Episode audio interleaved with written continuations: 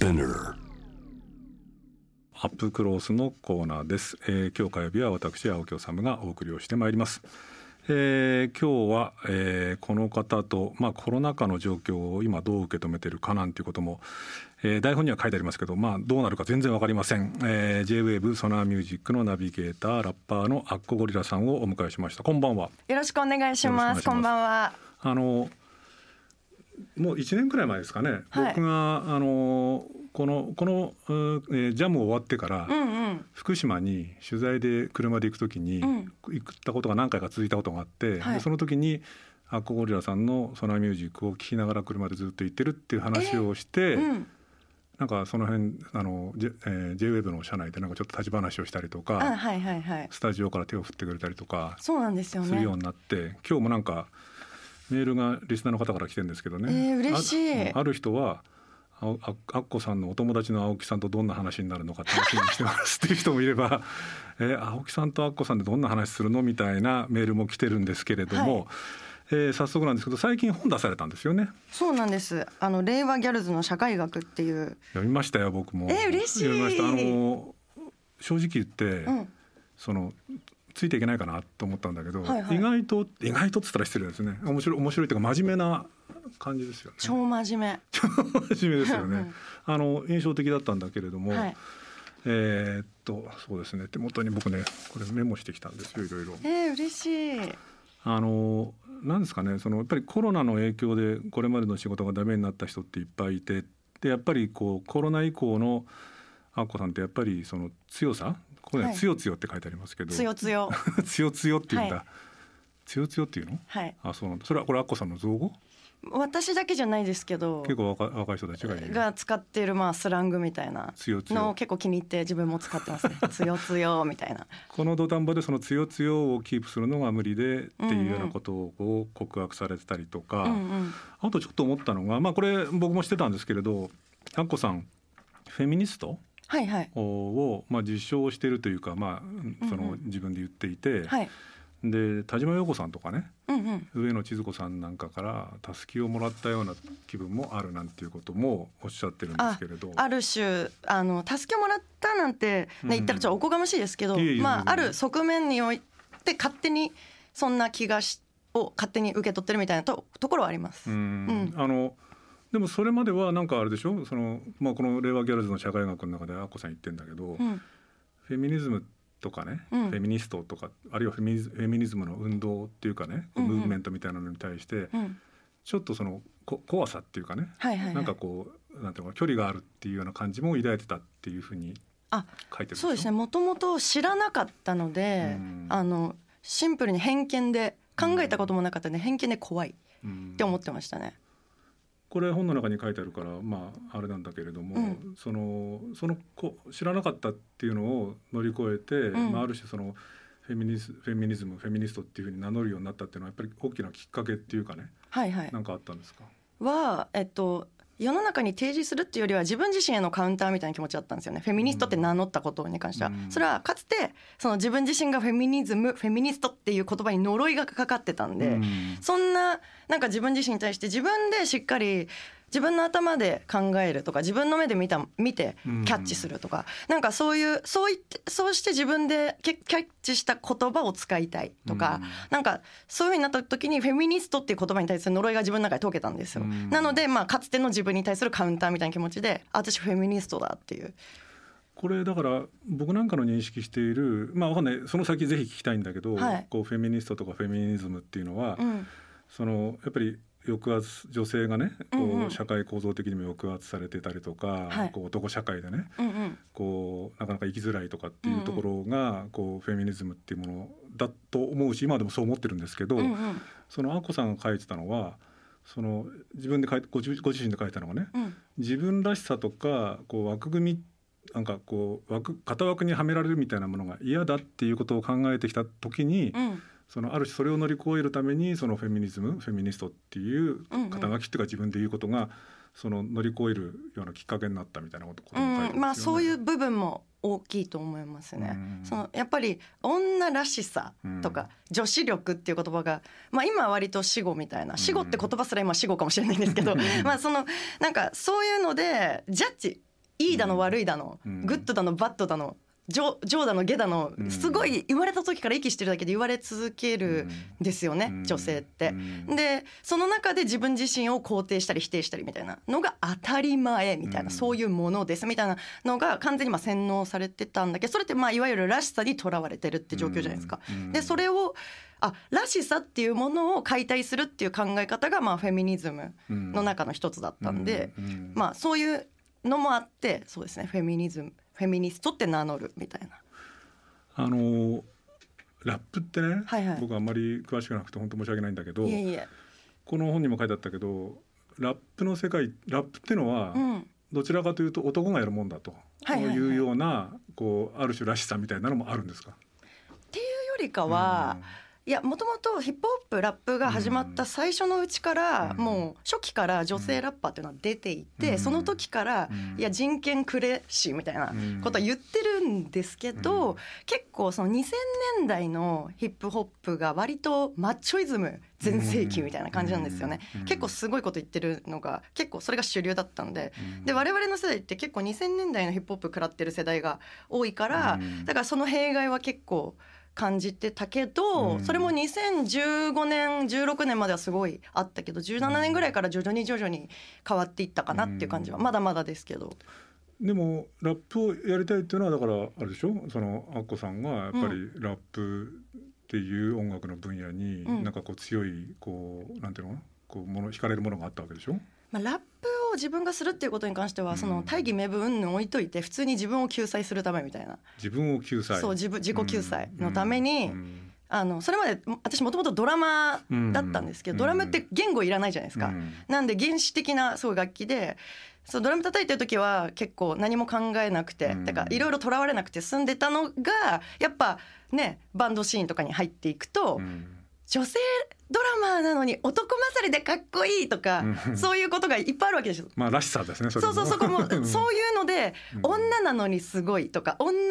だからこうだとか、うん。なんかそういうなんか評価にいつも記号がセットになってるみたいなのがまあそういうので結局なんか何やってても自由じゃないみたいなところでやっぱ言葉っていう、まあ、武器っていうか、うん。そういうのをまあ最初は衝動的に始めましたね。うん。そう。そっかだからそのリズムとか、うん。その言葉のない、まあ、本当に原始的な、まあ、原始的ってもそその素晴らしいことだと思うけど、うん。ドラムにだけじゃなくてやっぱり言葉をなんか音楽に乗せるっていうことに、うんうん。あるいは言葉を紡ぐっていうことに、うん。やっぱりこうなんていうのかなこう楽しみっていうかそうですね。あった。まあ、自分自身を多分言葉ってなんか言言っちゃえばカテゴライズじゃないです言葉っていうものも、でもなんかそうやってやっていて自分のモヤモヤをこう言語化していく作業が自分にとってはまあすごい救いになったんですよね。うんだからまあ本当カウンセリング自己カウンセリングみたいな感じで いや本当本当にそううそうそういう感じで始めましたね最初は。今もそうですそういうのは大きいですね。あのね僕あのアココリアさんと、まあ、あの直接的には今日このゲストとして来ていただこうと思ったっていうこともあったんだけど、はい。この数日間、うん。アッコさんの曲ずっと仕事場で聞きながら言語化したんですよ。いやーもう嬉しい。いやいや本当に。そんな喜んでもらえるような大したもんじゃないんだけど、嬉しただ今聞いてみて思ったんだけど、うん。その言葉にまあその自己カウンセリングとは言うんだけれど、うんうん。結構あれですよね。僕も一応全く分野は違うから言葉を紡ぐのが仕事なんだけれど、はいはい。あれですよね。予言者的っていうかね。いやよく今の社会というかっていうのを切ってるなというかまあ意識されて切ってるのかナチュラルに切ってるのかこれ歌詞を紹介するって別にタブーじゃないでしょ？あもちろんもちろんいいでしょ？あれガーリズム？うん。これガーリズムっていうのを読むガーリズムって読むんだっていうのを調べるのに今日あの1時間ぐらいかかったすいません本当。いやガーリズムっていうあのアルバムの中に出てくる「余裕」っていう曲？うん。の中にね、まあ、これ後半ぜひ話したい話になんかつながるような歌詞が出てくるんだけど、はい。えー周りの空気読んでる間に人生があっちゅう間に終わった誰かに何か言われる前に自分がするツッコミ「お前何してんねん」を言って誰の刷り込み「立場をわきまえろお前には無理だよその声聞く前に動いてみりゃ世界が変わる」と。うん。っていう歌詞あったでしょ、うんうん。これまあ改めて言うまでもないけどなんか最近のわきまえない女騒動ですよね。そうそうそうそういやまさに余裕で言ってることだなって思いましたね。ううんんやっぱりこの歌詞の中にはそのもちろん今のねこのこう森元総理大臣のはいはい。発言っていうのはともかくとしても、うんうん。やっぱりあそこで飛び出してきたような、うん。こう皆さんわきまえてらっしゃるとか、うんうん。わきまえろとかっていうようなものがアッコさんにこうなんていうのかなこう不自由さというかね、うんうん。なんかこう抑圧感を与えてたものっていうことに対する思いがこの歌詞の中には含まれてる。そうなんですよね、うん。私自身ががんじがらめ人間だったんで、うん。だからこそまあだからそれも自分のためみたいなところは大きかったですね、カウンセリングみたいな。わきまえわきまえろっていう自分の脳みその中にいるよくわからない神みたいな、うん。でもこの神って自分で選んだ神じゃなくないみたいな、うん。それそいつがわきまえろって私に言ってくるみたいな。そういう状況ですよね。そうか。つまりこの森さんがうん。こうわきまえろとか、うん。あのなんていうのわきまえてる人もはいいねとかって言っているああいうそのある種まあ暴言的なものもあるけれども、うん。まあ女性っていうふうにカテゴライズするだけじゃなくてまあおそらく多くの人がそうだと思うんだけど、それぞれの頭の中にもわきまえろ教みたいなあそれがあると。あのーもちろん全員とは言わないけど、うん。まあ私自身はそうでしたね完全に。うん。うん。な女なのにそれやるとかあのうん。大きく言っちゃえば女なのにそれやる。ラッパーなのにそれやるとか肩書き、うん。その日本人なのにこれやるとか何でもいいんですけど、うん。いろいろなのになんとかなのにそれやるなんて調子に乗るなみたいな、うん。なんか周りに言われてやめるっていうパターンもよりもやっぱ自分で最初に突っ込んじゃってやらないっていう選択をする。っていうことってすごい多いなって思って、うん。でもそのジャッジ司ってるやつ私じゃねえみたいなパターン結構あるじゃない、うん。あったんですよかつての私は。うん。そのまあジャッジをだつかさ手綱をその司るのをまあ私がやりますって私が神になりますみたいな、うん。まあそういう、私が神になりますっていう言い方もできるだろうし、うんやっぱりそのそんなこう本当の自分らしさみたいなものをうんうん。もっとちゃんと、てか自分の基準で生きようよっていうまあそういうことだよね。そういうことですね。そう、うん。そうやってなんか思いっきり失敗したり、うん。なんか泣いたり笑ったりしたいじゃないですか。これシンプルな話なんですけど、うん。うん。はい。アッコゴリラさんの最新曲ですね。はい。東京バナナ2021。はい。これも僕今手元に歌詞あるんですけど、はいはい結構まあ過激っていう言い方すると不適切かもしれないけれおどー。ちょっと一部僕が気になったところ読むんですけれども、はい。えー投げまくった肉散らばっていくカス自己啓発陰謀論手招きするぬかるみまくった足元ぐらついては自己嫌悪腐ったら煮て焼いてさうじわいてさ小林と一緒に手を手合わす神棚。じゃあしちゃおうかリセット。ここが限界ホモ・サピエンス。でもワクワクは止まりませんとさっきのだからなあなあにしたしすぎたツケもあってジャパン今大混乱もそうなんだけれど、うん。どうなんだろう？別にわざと持っていくわけじゃないんだけれども、うん。うん最近のなんかこうこの国の政治とか社会の情勢みたいなものとこうかなりこうシンクロするように僕は思うんだけれど、あんこさん自身はどうなんですか？あでも結構時代今リアルを書いてるつもりですね、うん。はい、うん、あのじゃあそういう意味で言うとてかさっきも言いましたけどだからあんこさんが詩に書いたこと、はい。まあおそらくだからさっきおっしゃったように自分がこうそう感じてるっていうものをある種こう伝えたいことを書いてるんだと思うんですけど、はい。なんかちょっと現実がつついてきてるのかやっぱりアッコさんの問題意識っていうのがやっぱりこうなんていうのかな今一番のこう問題のこう状況の最先端にいるからっていうところもあるのか、うんうん自分ではどんなふうに分析してます、私は結構なんか思うことめちゃめちゃあるあるんですよ、うん。たくさん、うん。ありすぎてこれはなんかあるそのうちの一つを切り取っただけって感じですかね、うん。だからまあそれについていろいろ思う人はいるでしょうって思います、はい。そうするとなんかあんまりそのおじさんのしょうもないなんかこう変な話に巻き込まない方がいい気がするんだけど。何何？わきまえちゃダメ！俺の近くわきまえるタイプなんで。もうだっておっすもうずっぽりおっさん社会で生きてるから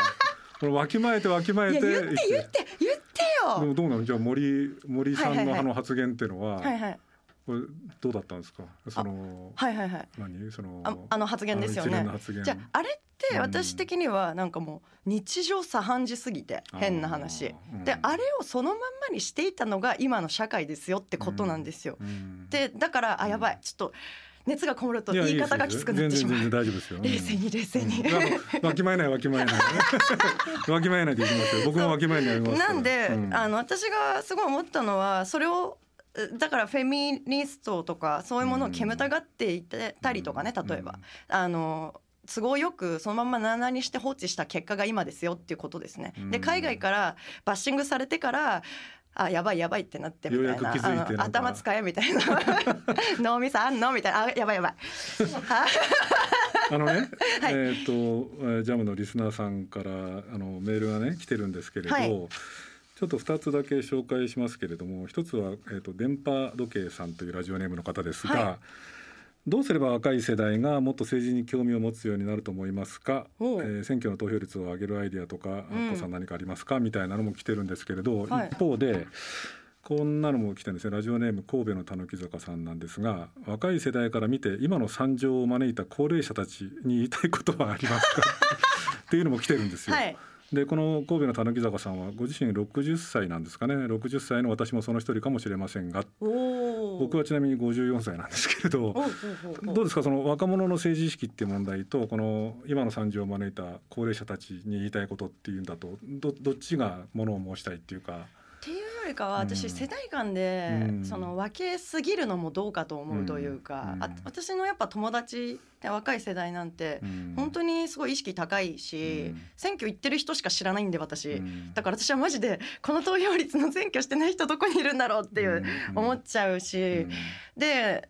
じゃあ高齢者に対しても言いたいことあるけどじゃあ高齢者全員に言いたいのかっていうと、いやそういうことじゃないっていうかやっぱ一人一人じゃないですか。中にある価値観とかそういうとこだったりするし、あとしか仕方なかった部分ってたくさんあるっていうのは想像しちゃうしやっぱり、なんか当たり前すぎてそれが。そんなこと言ったら火あぶりみたいな、うん、火あぶりってね、うん、でも昔なんてギロチンだったわけじゃないですか。そ、ね,、れは今デジタルギロチンになってるみたいな、そういう感じじゃないですか。だからなんかいろいろ想像しちゃうからなんか自分自身もやっぱりたくさんの泥をかぶってきてる感覚がすごいあるからこそなんか一緒くたに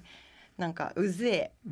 バサみたいにはなんかできないっていうのはあるんでだから私はこう思いますみたいななんだろう一緒に一緒にちょっと考えませんかっていう気持ちですねどっちかというと。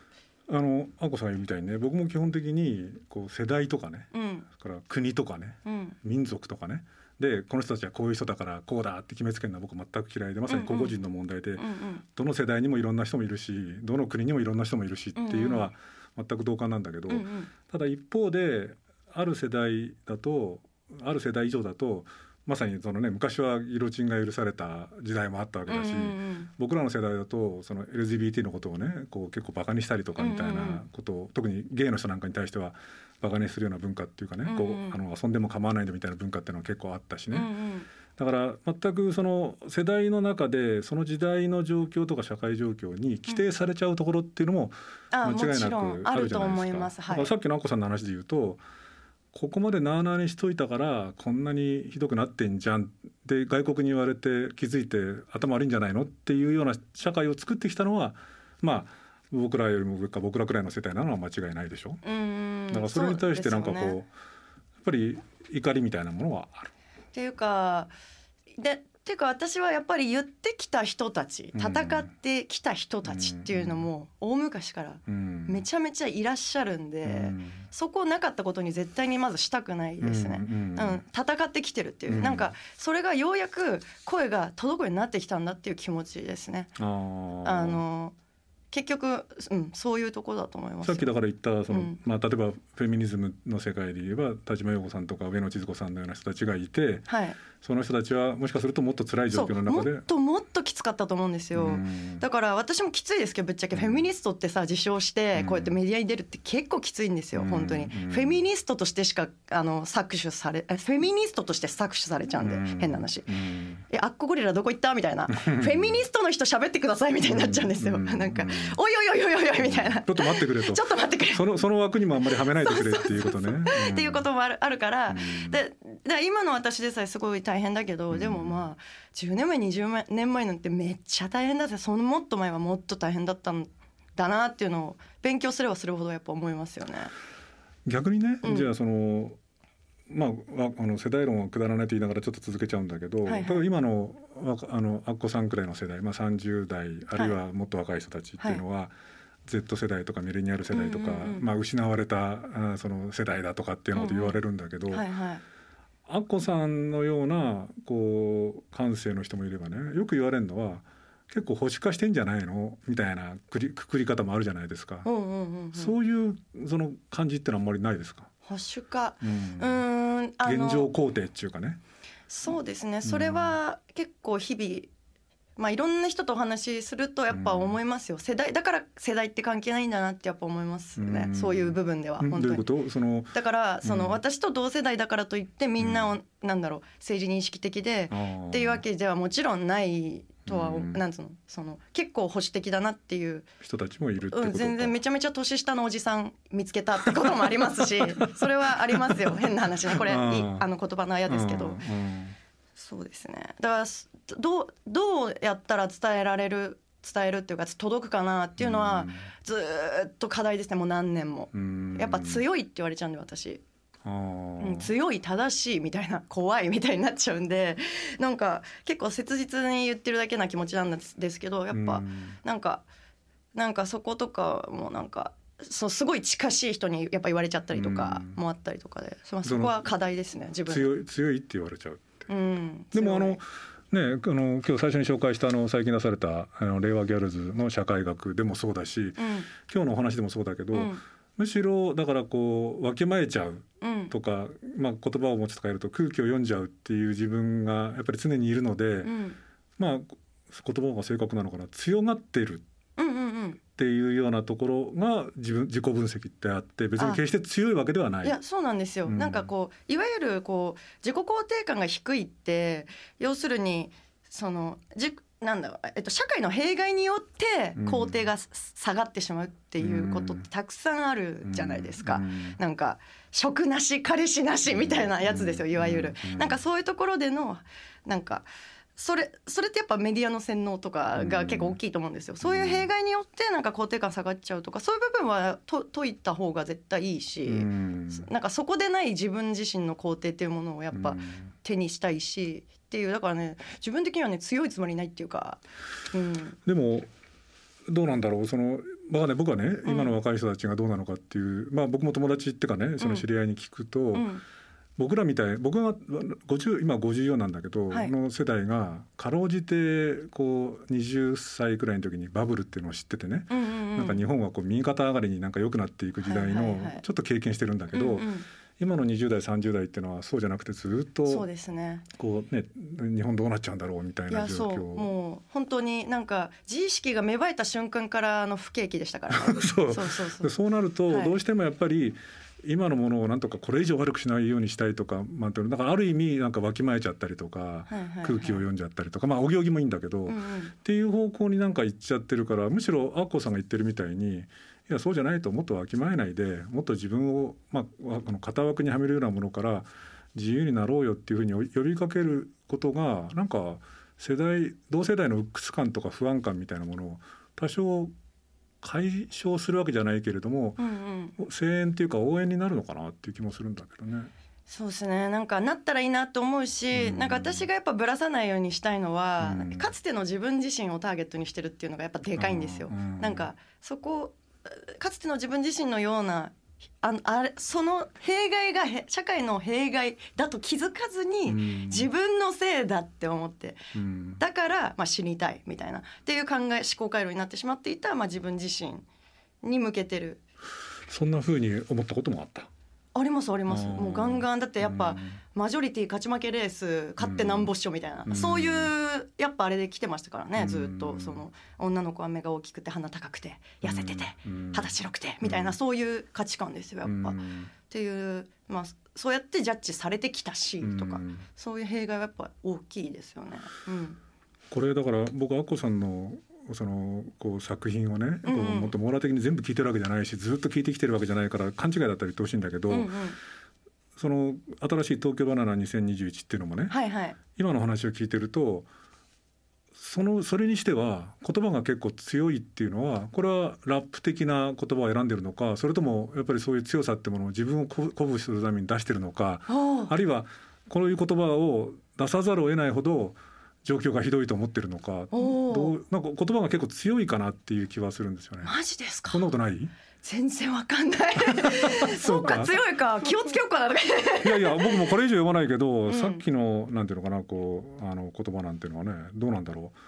強いのかなっていう気はする。あでもまあ、うん、ある種そのラップヒップホップってまあ自分自身をブーストするみたいなところはあるので、うん、その嘘ではないけど、そのちょっとうんなんだろうな。やっぱ私もうすっぱだかの私自身とちょっとある種乖離しちゃう部分は多少はあるかなとは思う、うん、嘘ではないんだけど、うん、なんかちょっと覚醒器持ってる感覚はあるかもしれないですね。そうそうそう。プラカードとかまではいかないですけど。そうそうそう。でもそのプラカードと覚醒器の違いがよくわかんないんだけど。プラカードになっちゃうとなんかちょっとストレートすぎる。そうストレートすぎてそのなんだろう。例えば戦争戦争反対って言いたいがために戦争賛成って曲を書くことだってあるわけじゃないですか、でもプラカードとそれはないないじゃないですか、まあそういうことですね。なるほどね。そうそうそう。あの楽しい時間なんだけどそろそろ終わりに近いんだけど。いやいやいや終わりに近いんですけど。嫌だなんて言ってくれたら僕は嬉しくなっちゃうんだけど。ただどうなんですか？その、うんまあ、さっき言ってた、まあ、あのフェミニズム関係とか一般的に言うフェミニズム関係だと多分一番これがホットな話題であるのでちょっとこだわっちゃうんだけど、その東京オリンピックに関するの組織委員会のトップだったあのその元首相の発言に端を発する騒ぎっていうのはまさにおっしゃったように、うん、こんな7で済ましてきたからこんなみっともないことになって恥ずかしいよねっていうことなんだけれど、はいはい、この混乱を経て、うん、まあいろんな人たちがいろんな形で声を上げているのを見て、うん、どうですか？そのこれからこう日本社会とかね世の中とかね、うん、我々はね、うん、こうく暮らしやすいっていうか住みやすいっていうかアッコさんがなんかこう抑圧感を感じないでいいような社会社会の方に向かって歩いていけると思います？っていうか、うん、それはあのそれこそ新曲の中で描いていることだったりするんですけど、うん、さっきかけていただいた、うん、その要するに今の時代ってこれも全部あのパワハラになっちゃうねセクハラになっちゃうね、今はこれはもう流行りじゃないからみたいな、全部こう流行り全てを流行りとして消費してしまう、うん、だだから今こういうことこの時代このメッセージを提示することがかっこいいからやるみたいなそういうふうにそうしないと生き残れないみたいな。やっぱ結局勝ち負けレースでしかものを考えれないってななると、その。中身は変わっても構造変わってないから、うん、なんかそれだとそりゃ息苦しいわって感じなんですよ、うん、その情報を誰が先取るかみたいなただの競争になってしまうので、うん、そうではなくてなんかもう本当なるべくぐれずに あぐれたら落とし落とし穴に落ちたみたいなあのラインもこの曲に入ってるんですけど、私も去年グレたんですけど、うん、そうそうグレるグレとあんまいいことないなっていうのは、うん、去年学んだんで そうなるべくグレずに、まあグレることもあっても管巻きながらもまあやっていきましょうやみたいなこの混沌混沌のまま揺らしていきましょうやっていう気持ちですよね。うん、まあだからあれだよね。このなんか流れに乗っかってなんだかあたかも僕も女性の人権を考えてます的なことをこう流行っぽく言うのでもなくそうそうそう、まあ、逆に言ったらあれだよねちゃんと自分の頭で考えて自分で言葉をキャッチして、飲み込んでそして自分で何を生み出すかっていうだけなんでそれは別にアーティストに限らず、皆さんそうだと思うからまあそれでまあなんだろうこう正しい悪いっていうジャッジ云々の前にこうなんかそれぞれの背中をちゃんと堂々と自分の背中を提示し合うというかそれそのそっからなんじゃないかなって、まあ、勝手に思ってるんですけど。逆に言うとあのねこうあんな暴言を吐いてその撤回して謝罪するって言いながら全然撤回も謝罪もする気配がないっていう 逆ギレしてるおじさんの方が確固とした信念を持っててまああれはあれで流行に乗ってないって意味では分かりやすいのかもしれない、あのねそこをねそこで上げ足取っちゃうとね、うん、あのそこ話がちゃうねんっていう。そ こちゃうでっていう。はい、えー、最後に怒られてしまいましたけれども。えー、あこさんこの後もソナーミュージックですよね。本当に。あそうです。今日は本当になんか長長丁場の仕事になっちゃいますけれどもいやソナーで話せないこといっぱい話せて本当にすっきり。ありがとうございました。ありがとうございました、えー、今夜は先日令和ギャルズの社会学これは主婦の友社ですね、はい。えー、を出されましたあソナーミュージックのナビゲーターでもありますラッパーのアッコゴリラさんにお話を伺いました。また嫌じゃなかったらお目にかかりますえぜひぜひ。はいありがとうございました。ありがとうございましたえー、青木治です、えー、今日のアップクローズ皆さんいかがだったでしょうか、えー、僕もちょっとどうなのかなと思って心配だったんですけれども J-WAVE のソナーミュージックのナビゲーターラッパーのアッコゴリラさんをお迎えをしてお送りしました。普段まあこれはまあニュース番組のこうある種の宿命だと思うんですけれども例えばある種のニュースに対してもちろん事実は事実なんだけれどもそれに対して僕はこういう見方をしますけれども皆さんどう思いますかっていうと結構ツイッターなんかではまあもちろん当たり前で肯定的な意見その通りだと思う人もいればそんなことはないおかしいじゃないかっていう人たちもわーっと来てまあえー、ツイッターがまあこう賛否両論時にはもう批判の嵐なんてこともあるんですけれども今日は全然違ったんだね。ほとんど、えー、アコゴリラさんと僕の会話をなんか楽しんでくださったみたいでたまにはこんなこともいいのかなと思ったと同時になんて言うんでしょうかね。そのものすごくこう物事をナチュラルにこう確信をつかむのがこううまいって言ったら失礼ですね。本当に物事の確信をつかんでいる、えー、ミュージシャンだなっていうような印象を持ちました。あの短時間でしたけれどね。あの今日番組が終わった後かな終わりが近づいて僕の僕とアコゴリラさんのアップクロスを聞いてくださったあリスナーの方いつもメールくださるまあ言っていいんでしょうね女性の方ですねからこんなメールが来てたんですね。えー、アップクロスのアッコさんと青木さんのお話、えー、自分の中にいるわきまえろという神ああと思いました。あのこれ紹介するまでもなく聞いた方はお分かりだと思いますけれどもアコゴリラさん、まあ、最近の森元総理大臣のえーまあ、わきまの発言から始まった、まあ、わきまえろとかわきまえる女とかわきまえない女とかっていうようなものがツイッターのトレンドワードになって、まあえー、森さんは確かこうおっしゃったんですね。えー、女の人は、まあ、話が長いんだけれども、えー、自分のその組織委員会の中にはのにいる女性の方々はわきまえていらっしゃるというようなことを言ってそれはわきまえろっていうことかっていうようなことで、まあ、ツイッターなどではものすごく批判も浴びたしメディアも批判したんですけれどもあこさんおっしゃってたのはそれも問題なんだけれどもでも自分の中にもずっとわきまえろというようなことを言うまああこさん風に言うと神というかですね自分の中にもそういう声があって、まあ、ある種それに規定されているような自分があまあ嫌だというかですねその抑圧感から解放されたいっていうような思いで、まあ、こう詩を書いたりとかしてる今の自分の行動があるんだっていうような話をお話をされていてなるほどなって僕も思いましたよね。あのなんて言うんでしょうかねその外から抑圧されるだけでなくって抑圧が続くと自分の心の中にもその抑圧がなんかこう肉体化しちゃうっていうかですね言語化しちゃってさらにこうシュリンクしていっちゃうっていうような状況っていうのはまあ、この今日本の社会も典型的なんですけれどもいろんなこう独裁とかファシズムみたいなものに共通する病理なのかなとそれをアッコさん本当に上手にこう言語化してるっていうか自覚されてるっていうか確信を捉えられてるなというふうに思いました。えー、本当にこうねどうなるか心配だったんですけれども僕も楽しい35分間くらいですか、えー、でした、えー、また機会があればアッコゴリラさんと話をしたいと思いますが、まあ、果たしてアッコゴリラさんが付き合ってくれるかは分かりません。えー、以上ありがとうございました。